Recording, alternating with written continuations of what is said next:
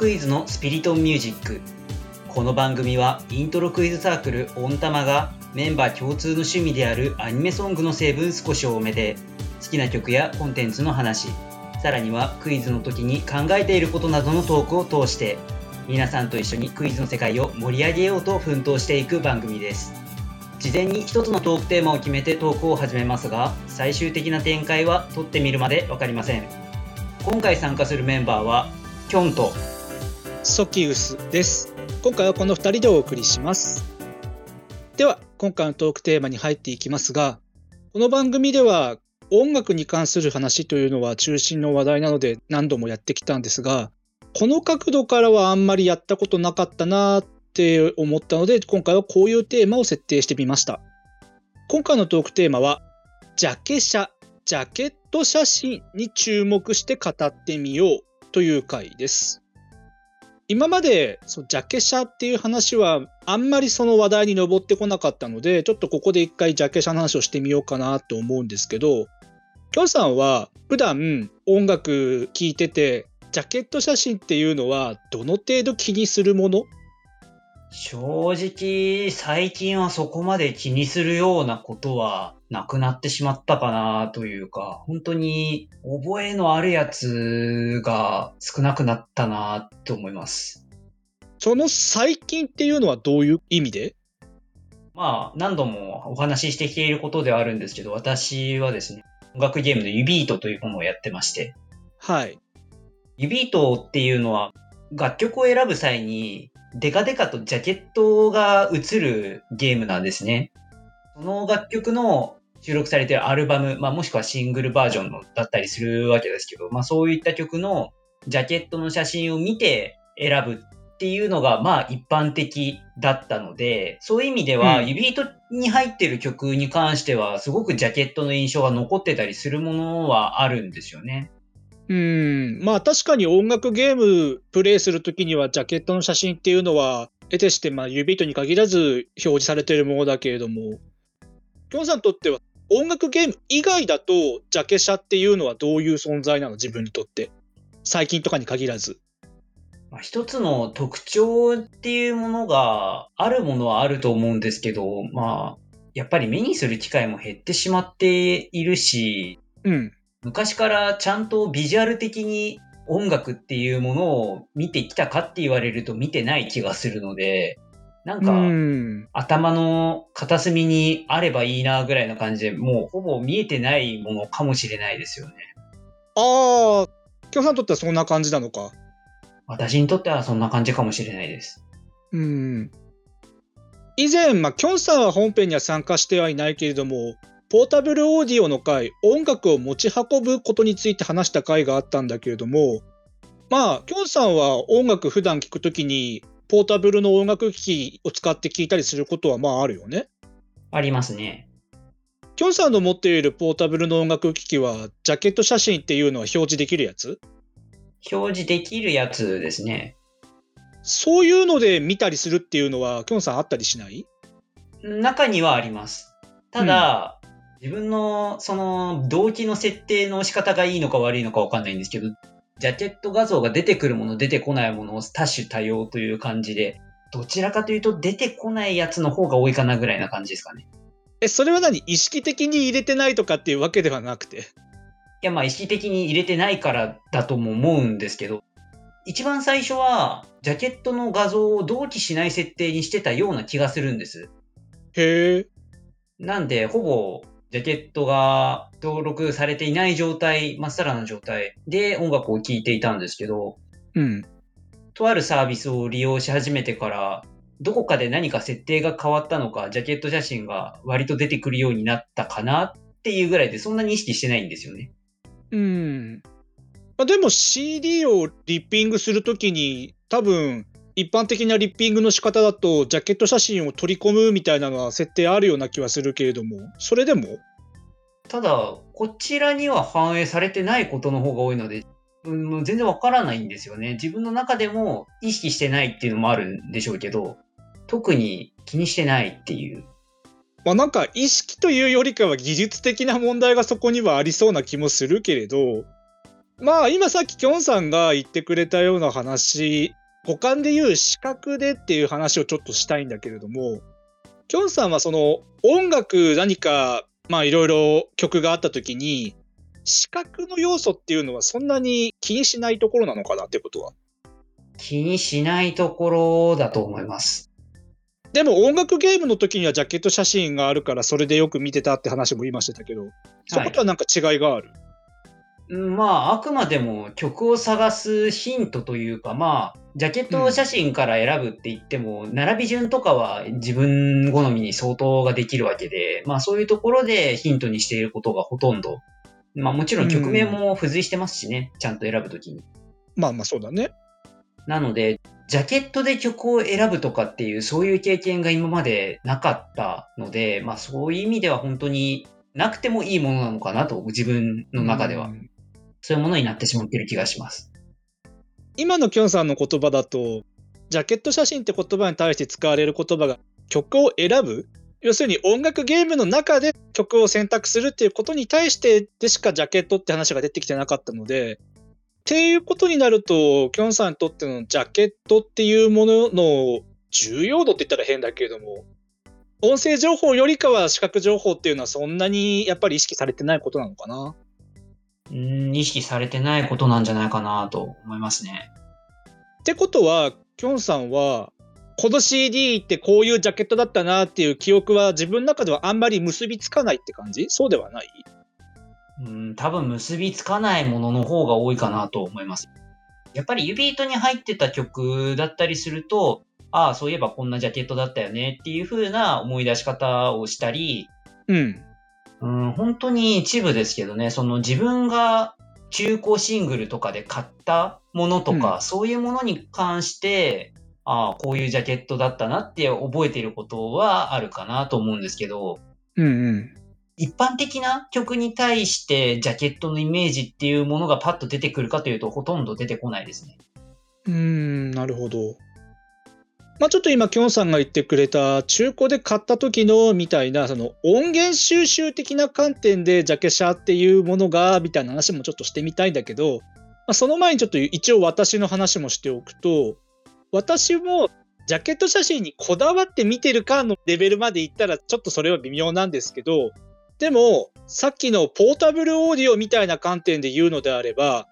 音楽を持ち歩くときにジャケットが一緒に表示されることで、ある種一個の風景としてジャケットが曲の中に、頭の中に入っているみたいな。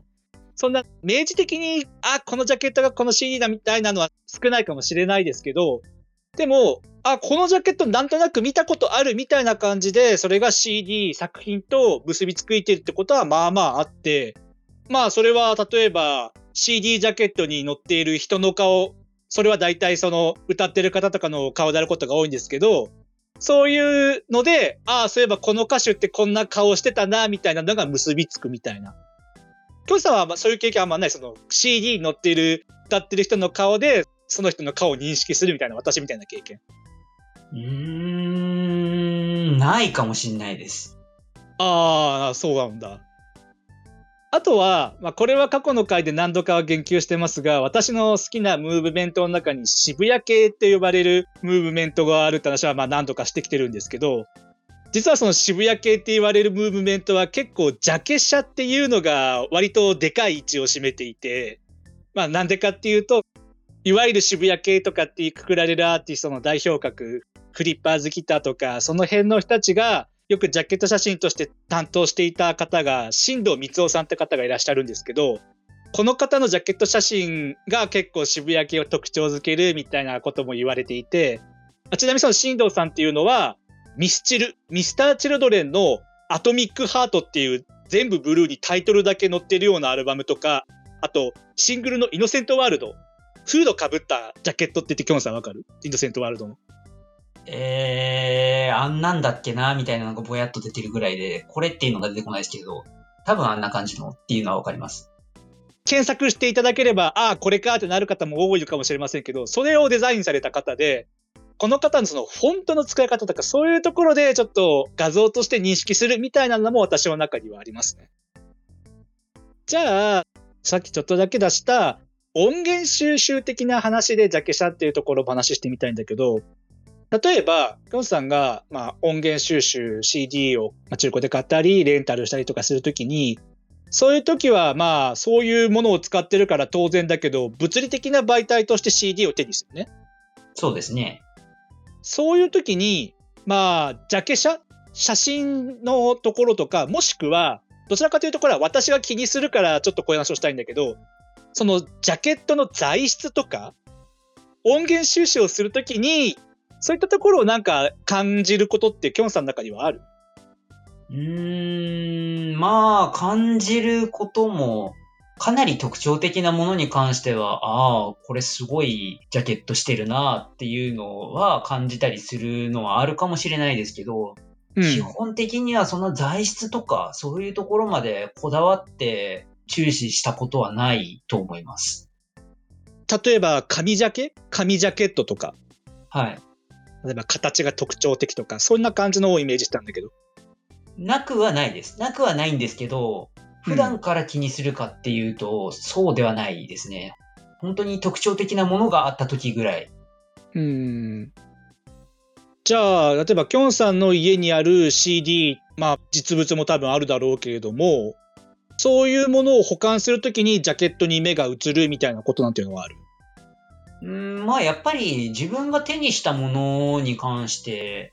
まあ特に中古で手に入れたりだとか、ある程度苦労も一緒にあるというか、そういうものに関しては、ビジュアル的に覚えやすいというか、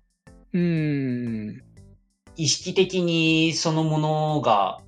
一緒に想起させるものがやっぱり多いかなと思うので、そういう意味では苦労して手に入れたものに関しては、ジャケットとか、もしくはその中身であったりとかっていうところも覚えてたりするのかなって思います。うん。まあ、今、きょんさんが言ってくれた話は、以前私がなるくんに対して記憶で音源所持するみたいな話をした時に出てきた話とかなり近いところではあったんだけれどもってことはまあきょんさんにとっては自分からこう手に入れたような音源に対してはジャケ写ってとかっていう部分まで意識が回るとでも言えばいいのかな？そうですね。逆にそうでもしないとあんまり印象に残らないといえばそういうことかもしれないです。まあさっき私が材質みたいな話もしましたけど材質って言ってしまえばさっき視覚目の話したので触覚？触るところっていう話をしましたけどまあやっぱりきょんさん的にはその五感の中でも聴覚以外の部分の情報っていうところの、まあ、重要度じゃないですけど意識度合いっていうのはやっぱり聴覚情報の方がかなり上って感じかな。ですね。そう思います。じゃあ、まあ話をだいぶ変えるんですけど、きょんさんにとってはどちらかというと、視覚情報もしくは触覚の情報っていうのに対する意識は、聴覚情報と比べると低いみたいな感じの話だったので、じゃあこれを音楽生活での話というよりかは、イントロクイズでの話にちょっと持っていきたいんですが、まあ、イントロクイズって一般的に行われるものは、あんまり CD ジャケットもしくはま CD にかけたジャケットっていうのはそんなに表に出てこないというかまあそんな気はしない？まあ、あまり出てこないなっていう印象はあります。もちろんそういうところにクローズアップして企画をされてる方っていうのはいらっしゃるっていうのは私も観測している範囲のことなのでそれが全くないっていうわけではないんですけど相対的に考えてイントロクイズっていう行為をするときに、あんまりジャケットっていうところがクローズアップされる瞬間っていうのは少ないかなっていうのは私は感じていて、今の話を聞く限り、キョンさんもそれに対しては、まあそうかなっていう感じだと思うんだけど、まあそうだよね。そうですね。じゃあ、キョンさんは自身が、まあ、どちらかというと企画の話になるのかな？とかするときに、ジャケット写真っていうところは、自分がイントロクイズを企画とかするときに意識はすることある？うーん、あまりないです。ああ、ないのか。それは、なんで？うーん、やっぱり、ジャケ写っていうものそのものにそんなに興味がないから、そこから着想を得て企画をしようだとか、自分が行う企画の中で、そういうジャケットを使ってなんかしようっていうところまで気は向かないので、そういうところに関しては当てはまらないなって思いますね。まあ、ジャケットを中心にじゃなくても、まあ、ジャケットっていうものを情報として載せる、伝えるみたいなレベルでもそうなるあまあそうですね。より一曲に注視していくっていう企画スタイルなのであれば、ジャケットを載せるっていう可能性も排除はしませんけど、自分が今までそういう企画をやったことあるのって指と関連企画だけなので。ああ、まあ、いろいろと企画ある中でもそれだけなのか。うん、指糸にはやっぱりジャケ写っていうものはすごく印象的なものになるので、それをやるにあたっては必須だと思って取り入れたりとかはしてましたけど、それ以外でジャケット写真をそういうリストに取り入れるとかっていうことはやってこなかったですね。うん。まあ前半できょんさんが言ってくれたこととかなりリンクする話で、まあ音楽作品は大体はジャケットあるものだから、音楽ゲームに限らずジャケットって話はできなくはないだろうけど、きょんさん的には今までやってきた企画でもそういうところはそんななかったって感じか。そうですね。ほぼ意識してきてないです。だとすると、まあ、配信であったり、音楽のストリーミングサービス、いわゆるサブスクとかだったりでも、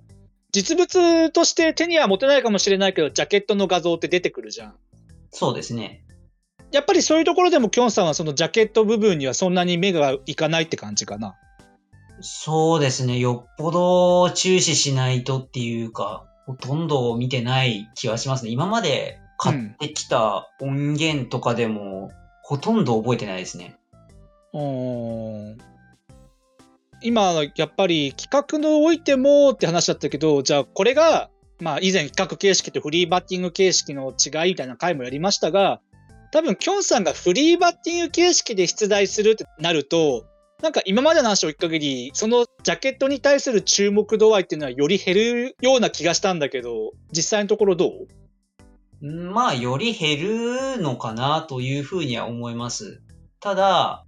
今、その音楽を再生する環境に少しだけジャケットが映されるっていう機能というか、そういう環境にあるので、そこで目にしなくはないなっていうぐらい。うん。ただそれも大々的に出るとかっていうわけでもないので、っていうところですね。じゃあ、企画でもフリーバッティングでもいいけど、例えば解説フォローする時のまあ文字情報としてジャケットがこうこうこうだみたいなことをする可能性もあんまないって感じ？よっぽど特徴的でない限りは多分しないと思いますね。うーん、なるほど、ね、覚えていて、これは話すに値するだろうみたいなものに関しては言うことはあると思います。その話すに値するだろうって例えばどういうところで？一目で衝撃的なジャケットに仕上がっている、まあ面白いジャケットとか、うん。そういうものに関して自分がもう特徴的だと思ったものに関しては覚えている限りでそういう情報に触れることもあると思いますけど、今までやってきたフリーバッティングでそういうジャケ写に触れた曲はそんなないです。うん。どちらかというと、面白いの中でも、笑いみたいな、そっちの方の面白いの話になるのかな？うん、まあ、笑いというか、シュールというか。あ、シュールなんだ。そっちなんだ。まあ、一番特徴的なシリーズといったら、ファンモンですかね。ああ、ファンキーモンキーベイビーズの作品で。彼らの出すシングルって、誰かしらの芸能人が一人バーンと出てくるジャケットっていうのが多いじゃないですか。あるね、あるね。この楽曲はこの人だよねとか。ああ、そういう言及の仕方か。なるほど。そういうことは言うかもしれないですけど、それでも自分もあんまり覚えてないので。じゃあ、そうなってくるとやっぱデザインがみたいな話にはなりづらい感じか。うん、そうですね。デザインがで話したことはあんまりない気はします。うん。まあ、別に今から私が言うことはそうするべきだみたいな規範的な話では全くないっていうことは前提の上で話すんだけどなんかそういうイントロクイズの中にもちろんさっきも言った通りジャケットにフィーチャーした企画っていうのもあるっていうのはまあそれはそうなんだけども視覚情報みたいなところをイントロクイズの場に出すみたいな可能性もちょっとあるかなっていうのは思ってて、なるほど。その視覚情報をクイズの場に出す、そういう企画だったり、まあ別にフリーバッティング中での、まあ一つの態度としては面白いんじゃないかなって思うんだけど、その辺はきょんさんどう？いや、まあ、そういうものに触れて説明していただけるっていうのは非常に私にとっては勉強になりますという感じなので、できる方にはお願いしたい。勉強になりますか？そういう振り場があって全然いいと思うんですよね。やり方として。まあ振り場じゃなくてもいいだろうけど、比較でも。まあ、きょんさん的にはその勉強になるってそんな感じになるか？なるほどね。本当にジャケット写真に今まで触れてこなかったがゆえに何もわからんという状態ですね。そういう説明の仕方があるかみたいな。ああ。ちなみにきょんさん的にはそういうのをなんかこう意識的に取り入れていく可能性っていうのは今後あり得るかな？あんまりないと思います。まあちょっと今のは可能性の話ではあったけれども。まあ今回はこのような形でジャケット写真、ジャケ写っていうところにちょっとスポットを当てて話してみようかなと思ってやったんですが、この回の感じを見る限りでは、キョンさんの中にそこまでジャケット写真、視覚情報っていうところには、普段の意識する割合としては、聴覚情報より低いというところが話のずっと根底にあったので、まあ、なかなかそれがイントロクイズって話になってもそこにはちょっと触手が伸びづらいのかなっていうところが見えてきた回だった気がします。ちょっとこの辺の話は他のメンバーの話も聞いてみたいところではあるので、まあ、他の回でちょっとこの辺の話題を振ってみるっていうところで、まあ、つなげていきたいかなとは思っています。では、いつものコーナーに参りましょう。この番組では毎回最後に1分以内で今紹介したい1曲を持ち回りで語ってもらっています。今日は私、キョンで行かせていただきます。はい。じゃあ、準備いいですか？多分大丈夫です。では、行きます。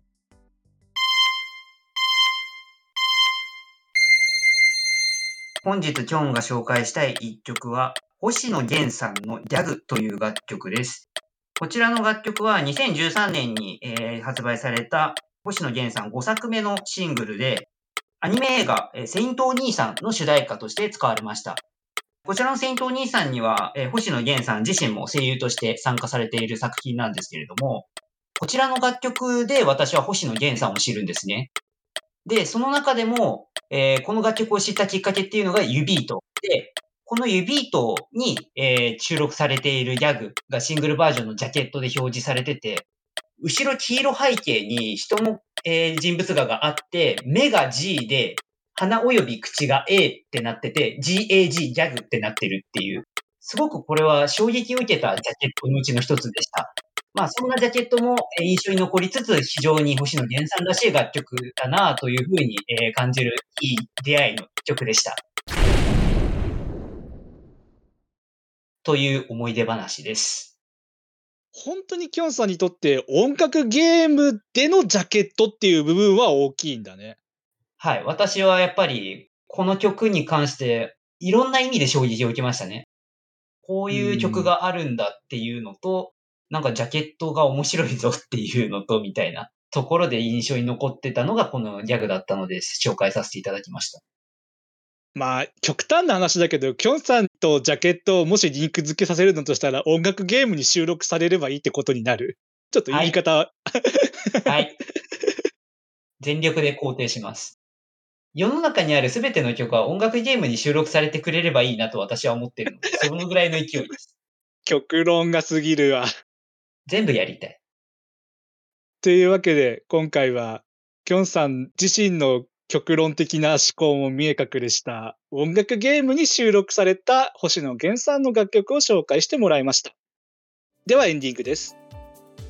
この番組は水曜日と土曜日の夜7時の週2回プラスアルファで新しいエピソードを YouTube、Spotify、Apple Podcast、Google Podcast で配信しています。概要欄にはその回で話題に上がった曲の中で Spotify で解禁しているものをまとめたリストへのリンクを貼っています。